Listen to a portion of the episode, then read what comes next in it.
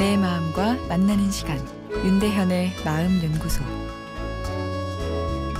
안녕하세요. 마음 연구소 윤대현입니다.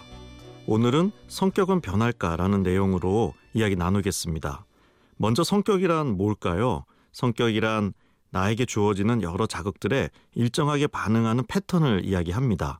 여기서 자극이란 다른 사람이 나에게 주는 자극일 수도 있고 내 마음 안에서 흘러나오는 자극일 수도 있습니다.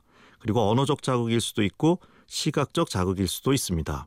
이런 자극에 반응해서 내 감성, 생각, 행동들이 표현되는데 사람마다 다 고유의 표현 패턴을 가지고 있고 이것을 성격이라고 합니다.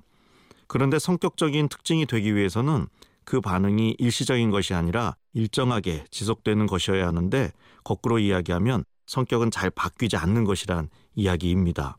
예를 들어 내성적인 성향이 불편하다고 억지로 외향적인 성격으로 바꾸려고 노력해도 쉽게 바뀌지 않는다는 것이죠. 반대로 나서기 좋아하고 말하기 좋아하는 사람이 무뚝뚝한 사람이 되려고 마음을 먹는다고 해도 그 성향 자체가 바뀌기는 어렵습니다. 그러다 보니 성격을 바꾸겠다고 지나치게 인위적인 노력을 하다 보면 마음도 지치고 자기 성격이 가지는 긍정적인 면마저 가리게 됩니다. 오히려 자존감마저 떨어져 버릴 수 있습니다. 변화 이전에 있는 그대로의 내 모습도 예뻐해 주는 여유로운 마음을 갖는 것이 우선 중요합니다. 내 성격에 대해 긍정적으로 생각하는 틀 안에서 조금씩 성격의 변화를 위해 노력하는 것이 필요하죠.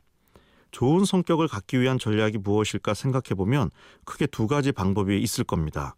하나는 자기 성격에서 마음에 들지 않는 부분을 바꾸어 버리는 전략입니다. 문제를 파악하고 해결하는 방법이죠. 또 하나는 자기 성격의 긍정적인 면을 더 강화하는 전략입니다. 문제보다는 장점을 파악하고 장점을 극대화해서 단점을 약화시키는 방법이라 볼 수 있겠습니다. 그런데 먼저 자신이 삶에서 어떤 방법을 주로 활용하고 있는지 한번 살펴볼 필요가 있는데요. 대체로 결함 중심 접근에 익숙하다는 것을 느끼게 됩니다. 문제 해결 위주로 교육을 받은 것이 원인이 될 수 있겠습니다. 앞에 두 방법은 각기 장단점이 있지만 성격에 긍정적인 변화를 주는 경우는 결함을 해결하는 것보다 강점을 강화하는 것이 효율적입니다. 마음에 들지 않는 특징을 없애는 것보다 마음에 드는 특징을 강화시키는 것이 더 효과적이기 때문인데요. 내일 조금 더 자세하게 말씀드리겠습니다. 윤대현의 마음연구소 지금까지 정신건강의학과 전문의 윤대현 교수였습니다.